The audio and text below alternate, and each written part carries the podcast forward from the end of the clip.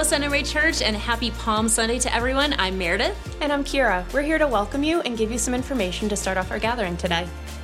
Hello to everyone joining us, whether you're from the Rochester area, New York, other states, or even around the world. Welcome to you.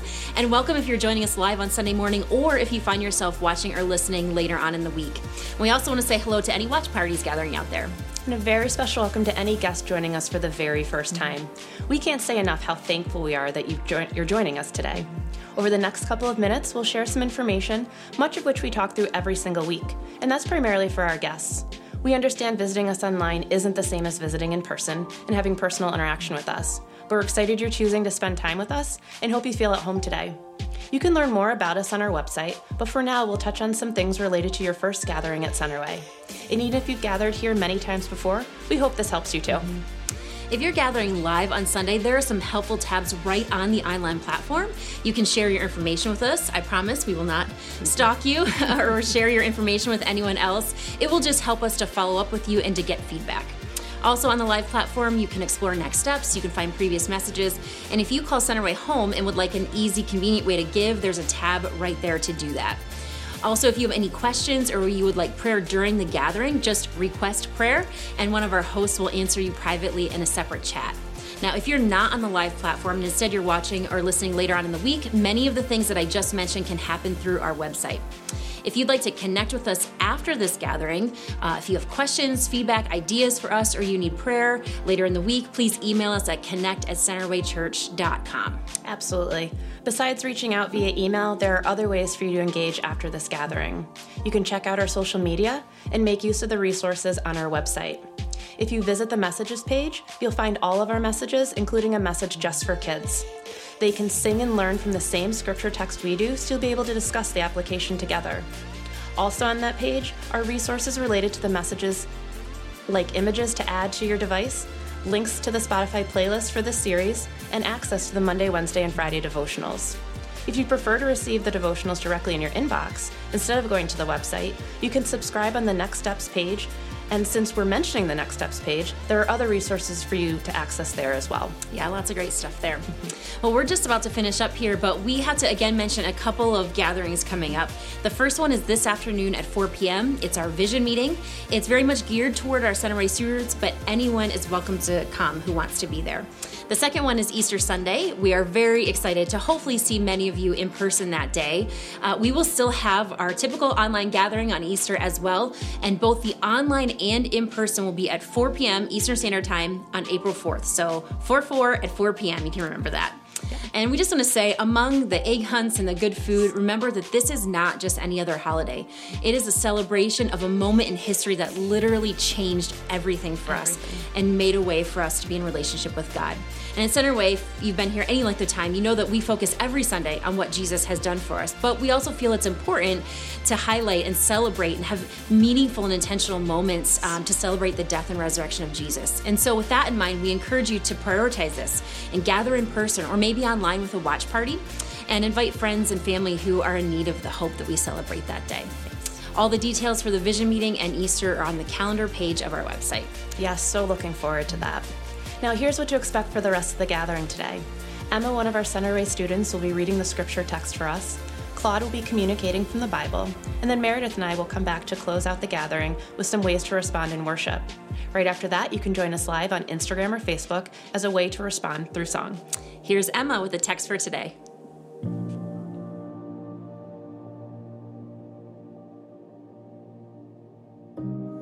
John said to him, Teacher, we saw someone casting out demons in your name, and we tried to stop him, because he was not following us. But Jesus said, Do not stop him, for no one who does a mighty work in my name will be able soon afterward to speak evil of me.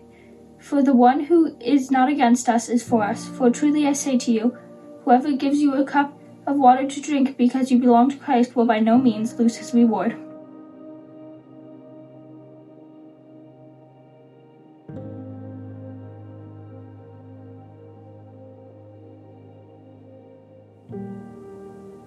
Hello and welcome. My name is Claude, and my wife Meredith and I are the lead pastors here at Centerway Church. Excited you have the opportunity to be with us as we continue in our series, Greater Expectations. Uh, this morning's title is specifically uh, Purpose, so Greater Purpose Expectations. And uh, of course, as you've already heard, this is a special morning. It's Palm Sunday, and we're so excited that you have the opportunity uh, to be with us. And uh, I can't think of a more fitting day to uh, talk about. God's way being better than our way, and His purpose being greater than what even our own purposes are. Um, there's a a lot of things that come to mind when I think about our way uh, versus a better way. And uh, there's a lot of times in my life that I've had the opportunity for my father to, to help me, giving me advice, whether it's changing brakes on a vehicle or teaching me how to do some type of construction, uh, a roof, or endless things electricity, plumbing, you name it. Um, I've, I've really had a great gift in my father's proximity to me and his willingness to kind of teach me along along the way. Uh, as I get older and have kids of my own, I realize how much patience he has displayed towards me, uh, especially uh, because I was a rather strong willed young wee little lad. I know it's shocking news to my wife and everything. Uh, but I had a pretty specific thought about how things should be done. And I can just oh man, I can remember so many times I was wanting my way to do something when I had like no experience and he's trying to say well you can do it that way but it's wrong and um, unfortunately i don't think we grow out of that I think it's something that we as humans continue to wrestle with. Um, there was one time in particular, and I've shared part of this story in the past if you've been with us uh, at Centerway since the beginning. Um, there was uh, some plumbing that needed to be done at my house, and uh, it was the, the, house that we lived in in uh, Baldwinsville before we sold that home and, and, moved out here to the Rochester area.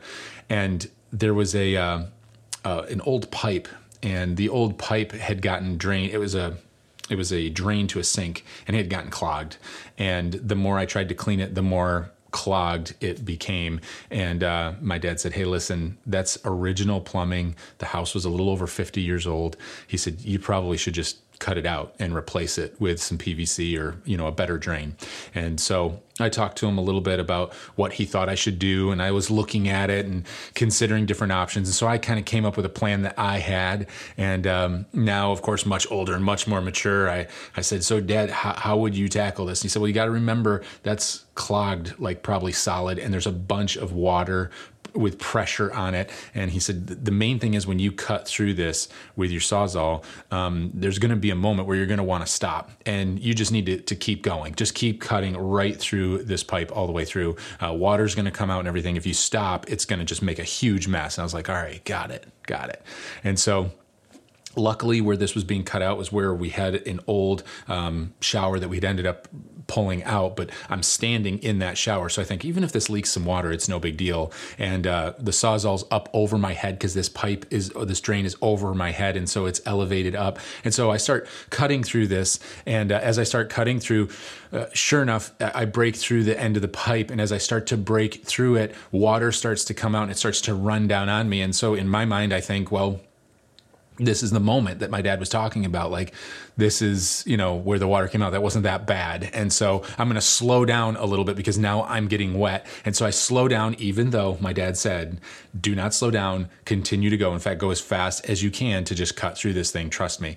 And uh, I slowed down uh, because I thought I knew better and I was getting wet. And so as I slowed down, this thing starts to shake and as it starts to shake and I cut through this thing, it just starts spraying the most rancid and disgusting liquid all over my face, in my mouth, literally all over. I'm telling you, unless you deal with sewage and stuff like drains and everything, you have not processed in your mind what that smells like. Now, it was a sink drain, but all the stuff that goes down a sink, I'm not going to be too descriptive because there's probably some of you that are fighting back vomit, although I'm encouraged by the people in this room seeming disgusted. It seems like it's like just putting a log on the fire of like, tell me more details. In either case, it was disgusting and the scent was disgusting. And so my dad is behind me and he said, Why are you slowing down? And I'm like, Because I'm getting wet. He's like, well, I told you not to slow down. And so I was like, Well, what do I do now? So I'm looking at him and I'm only partway through the pipe and he goes, now you just take it like a man because you didn't listen to me. I'm like, what do you mean? And he goes, there's nothing you can do. It's going to spray everywhere because you didn't just cut it through. You didn't listen to me. I was like, well, what do you, like, I just have to just deal with this? He's like, yeah. So, you know, it's your way. You're right. Go for it. And so there it was. I had to just take my medicine and I cut through this pipe and it just continued to spray everywhere. It was absolutely disgusting the question I want to ask as we move into the text this morning is this Why do we often think that our way is the best way? Why do we often think that our way is the best way? Now, you might be somebody that, that you don't consider yourself a strong willed person. And so you might say, no, my way doesn't have to be the best way. The, the truth is, in human nature, whether or not you impose that on others, you have an idea. Every single one of us has a preference. We have an expectation and a preference. We have our way. Now, whether or not we impose it, like I said, or even articulate it is another thing. And that has to do with personalities and wiring and different day, different topic. I'm talking about the thought. Why do we think our way is often the best way? I think there's some obvious answers to this question, and that's the, the simple reality that in most cases, we've thought about our way. Like we've processed it. We can trust that we've processed it. When somebody else kind of flippantly offers their advice or their way, we're not so sure they've gone through the tedious process that we have in considering all of the options. So we, we've thought about our way. We've processed our way. Like we've thought through all the implications, and so we've spent some time with it, and so we kind of trust it deeper. And maybe we've even had success in the past with our way. And so now, of course, I mean, obviously, if we've had success, then that only confirms that our way is, in fact, the best way. Those are those are kind of some of the the obvious, some of the more obvious answers to this question as to why it is that maybe we might think or even imply or communicate that our way is a better way or the best way. But I want to challenge you to think a little deeper than that, a little deeper than the obvious. Because sometimes our way has failed us in the past. Like sometimes we have a track record of our way not working, and yet still it doesn't always stop us from believing that our way might might maybe in fact this time be the best way. I mean, I've been wrong in the past, but right now, huh, I'm right. I mean, my way is the best way. I mean, after all, this way will probably be different. I mean, I guarantee it. In fact, let's go ahead and go with my way. Why is that? Why do we do that? If we're honest, as humans, we all do it. We all do it. I want to submit to you the why. I think that we often think our way is the best way because we have the most to lose if we're wrong. Think about that for a second. I think that oftentimes we come to the conclusion that we want to do something our way because if we're wrong, we'll reap the consequences of that. We're going to, to lose the most if we're wrong. And so, you know what? When the rubber hits the road, I'd rather trust myself right now than trust in someone else or, or some other situation that maybe isn't as tried or tested or thought through. It's simple and yet profound. Basically, we think I'm going to reap the consequences of this decision, whatever it might be. And so then I want to do it my way, or at the very least, I think my way is the best way. Listen, confidence in my way is a declaration of trust in self. We talked a lot about this, and as this message is, is kind of on the heels of the other texts, we're of course building on this idea of this self reliance. That this idea that confidence in my way is a declaration of trust in self. Even if we don't articulate it within our hearts and minds, we say, you know what? I think I'm right here. Especially if we go with someone else's way and they're wrong. Mm, then that just builds that up. Like, see, I knew it. I was right. My way is best. So it's either a declaration in trust in self and or it's a declaration of mistrust in others. Either way, it's about us. It's about us. It's about possible consequence or just plain personal preference. This is the way I want it. You see, we have a tendency as humans to make everything about us, about what we want. So it shouldn't shock us, in the very least, to see the disciples make everything about them. And we've seen this a little bit, and it's kind of culminating into a, a, conversation here as we go into verse 38. John said to him, meaning Jesus, he's speaking to Jesus, he says, Teacher, we saw someone casting out demons in your name, and we tried to stop him because he was not following us. Because he was not following us. So the disciples see someone that is casting out demons in Jesus' name, and they tell him, You need to stop because you're not one of us. You're not following us. You don't have a right to function under the authority of Jesus because you're not following us. Now, there's some two there's two veins of thought that I think are worth noting here that we must be aware of that's happening a little subtly, and yet it's very much connected to the way we process, I believe. The first thing is this things have to happen my way, or they aren't correct or valid. That's what's happening here. The disciples have an idea, an expectation of who can cast out demons, who can function under the authority of Jesus, who can and who can't. And so therefore, if someone is is doing something outside of the way I think it should happen, then they're not correct or valid. The second vein of thought worth noticing is when others don't do things according to my expectation, I expect God to side with me. That one has a little bit more um, implications, if you will.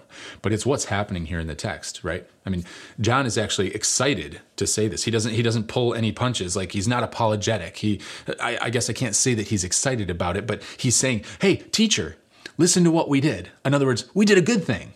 Look at what we did. And so there's this thought, this expectation that when we have an idea of how things should happen, that God is actually on our side in that situation. These views, these veins of thought, they're spiritual immaturity on display. Their spiritual immaturity on display. I'll go through them again. Things have to happen my way or they aren't correct or valid. That's the first one. The second one is when others do things according to my expectations, I expect God to side with me sorry, when others don't do things according to my expectations, I expect God to side with me. I'm in the right, they're wrong. These views, they're, they're spiritual immaturity on display. Now, don't miss the irony here. Uh, the irony, they just, the disciples have just tried to cast a demon out of a boy in their own power without praying. So they've just tried to cast out a demon and were unable. Then they engage in an argument about which one of them is greater on the heels of, of that interaction. And Jesus corrects them both times, and their response to correction concerning their self reliance is to point out the failings of others, their perceived failings of others. But look at what they look at what they're doing. Don't worry, I told them to stop. I told them they're not following us. I remember growing up. Um, I think I wasn't super aware of it. I was pretty young, but um, I have a younger sister. I have an older sister and a younger sister. My younger sister, because she was, uh, you know, about two years younger than I am, um, because she was just kind of cute and never really got in a lot of trouble. I'm talking when we were really young. Uh, I would blame things on her. I was somewhere around four or five years old, and she was somewhere around two or three, and uh, anything that went wrong, I would always say, Jenny did it. Like my parents have hilarious stories about times that they have cornered me where they would watch me do something and I was like, mm, the baby did it. The baby did it. And, uh, and the thing that is interesting about that is, again, it's something that we don't often grow out of. This idea of deflecting and redirecting uh, attention, that when we're in the wrong, we quickly go to, well, look at that. They did something worse.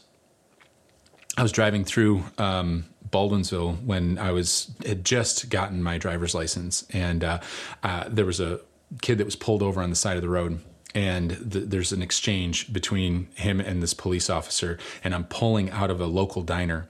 And as i'm pulling out of the diner the kid looks in and goes look that dude he didn't even have his he doesn't have a seatbelt on. That kid doesn't even have a seatbelt on. As i'm pulling out and i did have my seatbelt on. You know, it was an old buick regal and it had like this little latch right here where the after you put the seatbelt on you'd put it underneath that so it would lay flat and so i heard him say it as i was pulling out and the police officer said something to another police officer and they got in their car and followed me and ended up pulling me over and I didn't get a ticket or anything but it stuck with me this idea that when somebody is in trouble and they're just grasping for straws they quickly start pointing out the failings of others.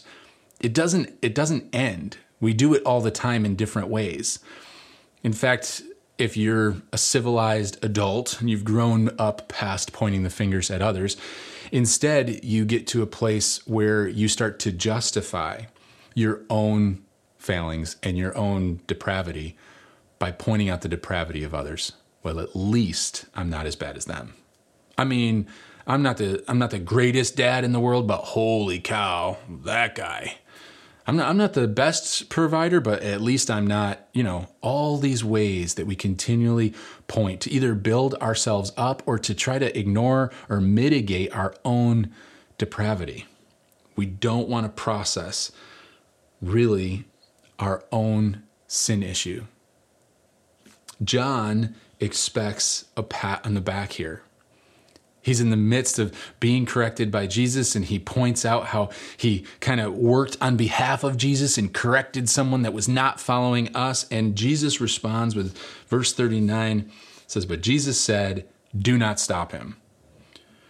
For no one who does a mighty work in my name will be soon afterward to speak evil of me. So here it is. Don't stop him. In fact, you stop. I'm correcting you. So you think that you're trying to, to do something right, do something on my behalf, but I want to tell you, you're wrong. You're wrong. Jesus is making a powerful statement about the unity of Christendom. And he's making it clear that the kingdom of God is not about ministry and church our way. It's not about our purposes and our preference. It's a it's it's about proclaiming the gospel and making disciples. He's for me. He's proclaiming me. So so don't stop him. Get this, contrary to what our flesh tells us, it's not actually all about us. as much as we function as if this world is all about us, it's not all about us. And honestly, isn't that actually kind of exciting? Isn't it isn't it kind of exciting because if life is really all about us, then we have the propensity to really mess it up. And when things are are going bad, then we're really failing at this thing called life. If if this is really all about what we can gain and what we can accomplish and what it is that we can do, then then this is really a fleeting and painful existence. But if there's greater purpose expectations for our lives, then we can be excited. We can lean in because God is doing something that we cannot see. We're a part of a greater mission, a greater purpose. It's not all about us, it's about something greater.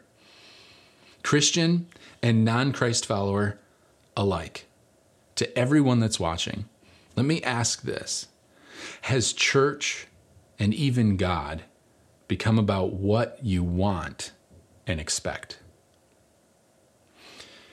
Has church, as a Christ follower or not, and even God, as a Christ follower or not, become more about what you want and expect? What you want church to be, what you expect from church, what you want God to be, what you expect from God.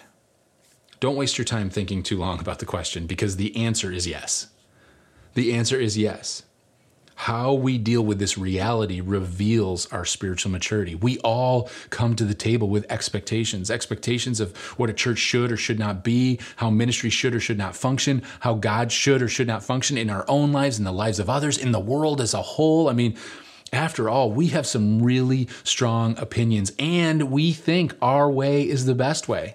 In fact, sometimes we're we almost feel a little bad for God. Like, come on, God, like if you made things happen this way, people would be impressed. Why don't you just do it this way, God? Listen, I consult churches and have the opportunity to, to come alongside and coach pastors, and I want to let you know that division in churches are always motivated by preference. They're always motivated by this sense of expectation what it is that we want God to be, church to be, what it used to be, what we expect it to be. And people that I've that I know that have walked away from their faith or have concluded that there is no God have often come to those conclusions as a result of their expectations being unmet. Their expectations of people that proclaim to be Christians, their expectations of how they perceive God and what God's purpose is it's all wrapped up into the same nasty little knot. So as as we struggle with this, it's important that we realize that Jesus addresses unity within Christendom in a very clear and concise way. That it shouldn't be driven about who is or is not following us. And what that means is our way, our preference the the lead team as we started to establish Centerway almost well a little over 2 years ago now we talked a lot about this idea of just the pull of what it looks like to establish a church that's not focused on preference, that's not personality driven. And so we thought, what is the most God honoring way that we can keep Jesus in the center of everything that we do? And it's very simple in the sense that we, we try to, to create an environment that is not about personality or preference, but it's about the Word of God. In fact, we even have a because and therefore that's focused on innovation, and the heartbeat of that innovative thought has something to do with us not falling in love with the methods of the past. So we're going to hold true to the principles, to the timeless principles, but we're not going to fall in love with the methods. The because and therefore goes like this because he, meaning Jesus, loves to do new things, we value innovation. Therefore, we hold loosely to the way it's always been. We purpose to release creativity and reveal the beauty of God, joyfully expecting new things to flow out of us as individuals and as a church community to point to Jesus. We want to keep Jesus the center. There's no sacred cows. It's, it's about innovating and doing something new and fresh. Listen, it's not about you, and it's not about me. It's about the proclamation of the gospel and making disciples of Jesus. It's stewarding the mission that's been entrusted to us. It's so important to really understand this because there's no neutrality when it comes to the kingdom of God. Let's look at it. Verse 40. Jesus, right on the, the heels of this interaction, he makes it clear in a very simple and yet concise verse in verse 40. For the one who is not against us is for us. No neutrality. There's no middle ground. Jesus is, is very clear. You are either for kingdom advancement or against it. You're either bringing division, which means you are against the advancement of the kingdom, or you're bringing unity and focus to the mission of what we're all about. And that means that you are for the advancement of the kingdom of God. There's no middle ground. You're for it or you're against it. That seems kind of devastating if you're following along with the with the thought and the current of the text. Like you're realizing, wait a second, how do I do that? How can how can I be for kingdom advancement when we're often thinking that our way is the best way? If the human condition is my way is the best way, then how do we adjust to that? Is it just like, okay, God, your way is better, I think, but I don't really know how to identify that because I still sort of think that I have a preference here, I have an opinion. We resolve this situation by resolving the tension of consequence. Think about that for a second. The way we alleviate our struggle to try to say i'm going to i'm going to just bend to the will of god even though i think my way is best i'm just going to try to shut that flesh part of me down and just lean into what i think god is trying to do the the only way the only way that we can do anything about this is to resolve the tension of consequence listen jesus took the punishment of our way i mentioned in the beginning that the some of the reason why we think our way is the best way is because we will suffer the consequences of our decision. That's the tension that we feel in these moments. Are are we going to have to stop having fun? Are we going to risk something by by trusting God right now. And so the way that we resolve the tension of consequences to look at the reality that Jesus took the punishment of our way. He already took the consequences. Our way leads to sin and death, but Jesus paid the penalty and then said, "Come and follow me." Come and follow me because our lives are not our own. We've been bought by a price. We've been bought by the blood of Jesus. And so, therefore, we can surrender the, the preconceived ideas, the struggle, the tension of trying to bring some sense of worth and meaning of our one and only life, and instead realize that we are the Lord's, that we're loved, that we're deeply known, that we can remove the consequence tension of our way and rest in the perfect will of God. Are you following Jesus or are you following yourself? Are you following Jesus or are you following the world? Are you following Jesus or are you following a definition of success that's been determined by society or culture or, or who knows what? Are you spending all of your time and energy trying to figure out the best way for you to live this life and as a result, missing out on the greater purpose, the greater thing that God is trying to do in and through your life? Being on mission is how we get our eyes off of ourselves. It's how we reorient our heart and mind. You see, if we're trying to reach other people, then we're really slow to point the finger at other people. We can't blame those that are broken for being broken, especially when God has called us to bring them wholeness. You see, it's so easy to get off mission if this is really about my way if it's about what it is that I think is right. But if it's about Jesus being in the center and the kingdom of God advancing, then we can be on mission every day of our lives. Don't settle for a lesser version of your one and only life. God has a greater plan and a greater purpose, and you can have greater purpose expectations for yourself and for those that you love. You see, it's the truth of the, the gospel that will transform our heart and mind. It's what reorients our ideas of what is the best way. And so we say every week that the text requires something of us. And of course, this week is no different. The question I want you to consider as an application is this How can we over, I'm sorry, how can we encourage others to do what God has asked of them? How can we encourage others to do what God has asked of them?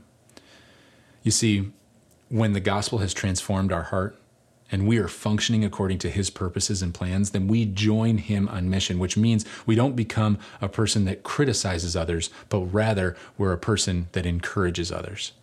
And so God has strategically placed you in a sphere of influence. How can you encourage others to do what it is that God has asked of them? For some of you out there this morning, I want to encourage you if you have gotten to a place in your life that you just realize, you know what, I'm trying to live life my best way and it continually falls short, then I want to encourage you that maybe what God has for you is to surrender your life to Him. And so maybe today you can ask Jesus to be the Lord and leader of your life. I want to tell you it's maybe not as complicated as you think could be as simple as a prayer that you pray wherever you find yourself right now as you're listening or watching. It could simply look or something like this Lord, I'm a sinner, but you died for my sins. You paid the penalty for my way. So would you forgive me? Come and be the Lord and leader of my life. It can be that easy, a, a version of that prayer. In fact, if you are with us live and you've prayed that prayer just now, I want to encourage you to, to click on request prayer so that you can go into a private chat. That's what it'll do. It'll just put you in a private chat with one of our hosts. And we'll just talk about what it is that the next steps could look like for you as we can kind of partner with you as you continue in this journey towards spiritual maturity, which, by the way, is a journey we are all on. Maturity is not a destination, it's a process. And so we're all growing. And so, as we all learn to follow Jesus, if you are praying that prayer later on in the week or you're listening to this afterwards, you can go to our website or email and reach out to us. We'd love to walk alongside you. For others of us, maybe it's praying for God's will for yourself and for those that are closest to you. If you if you know people that are right on the cusp of of making a God risk and you've been talking to them, encouraging them, they've maybe been transparent in past weeks as we talked about that application. Maybe this is the time for you to encourage them, to call it out in them, to call out a level of greatness and say, listen, there's, there's a greater purpose God has for your life. He's whispered it to you, you've entrusted me with it, and now I want to challenge you. Take that step. Do that next thing. Maybe it's a baby step, but what are you doing with that baby step? Have you taken that step? Let me pray with you. How can I walk alongside you in this journey? So maybe it means coming alongside someone that you love, someone that you know, or even allowing the Holy Spirit to stir something within you where you say, okay, enough is enough. I'm going to take action on this and encourage your own spirit to say it's time to respond to God. For others of you that maybe live a life of encouraging others, maybe it looks like being more missional this week and maybe challenging others in the way that I just challenged everyone here. Maybe you have someone that you've had spiritual conversations with, and it's time to say, listen, I want to encourage you to surrender your life to Jesus. And maybe it looks like a spiritual conversation. I just want to encourage you, whatever it might be, to take this application and to take the next step because it's not about us four and no more. We are on mission to further the kingdom of God because of the truth of the gospel, because we have committed to keep Jesus the center, and we want to live in the implications of that every day of our lives. Let's pray. Lord, we come before you and we just ask that uh, you would speak with clarity, that you would lead, guide, and direct, that you would reveal your purposes, and that you would um, allow us to be a voice of encouragement and a voice of um, support to those that we love, those that we know, that we would take steps to further your kingdom for your glory and our joy. In your name we pray. Amen. Amen. Excited to be with you next week as uh, it is Easter. In fact, if you're able and willing, uh, we are actually having an in person gathering on Easter. And so if you're able, we'd love to see you there. If not, we will still be online as well. And so we hope to see you one of either place next week. Until then. Thanks for gathering with us today. We're always so thankful to hear the word and be challenged by it. And we're excited to get to apply the text as well. Spending time allowing God's Word to transform you is worship. We're excited for the Holy Spirit to show you what it looks like for you to encourage others to do what God is asking of them. For sure, and we're confident that throughout this week there will be many opportunities to worship in that way, and it will be unique to each one of us. Absolutely. But one way that we get to respond and worship together is by singing. If you're gathered live, if you're connecting at another time, you can still worship by singing along with the video posted on Facebook or with the songs on Spotify. Just search Spotify for Centerway Church and look for the Greater Expectations playlist. Yes. For those of you gathered on the online platform, we'll see you live on Facebook or Instagram in just a few minutes.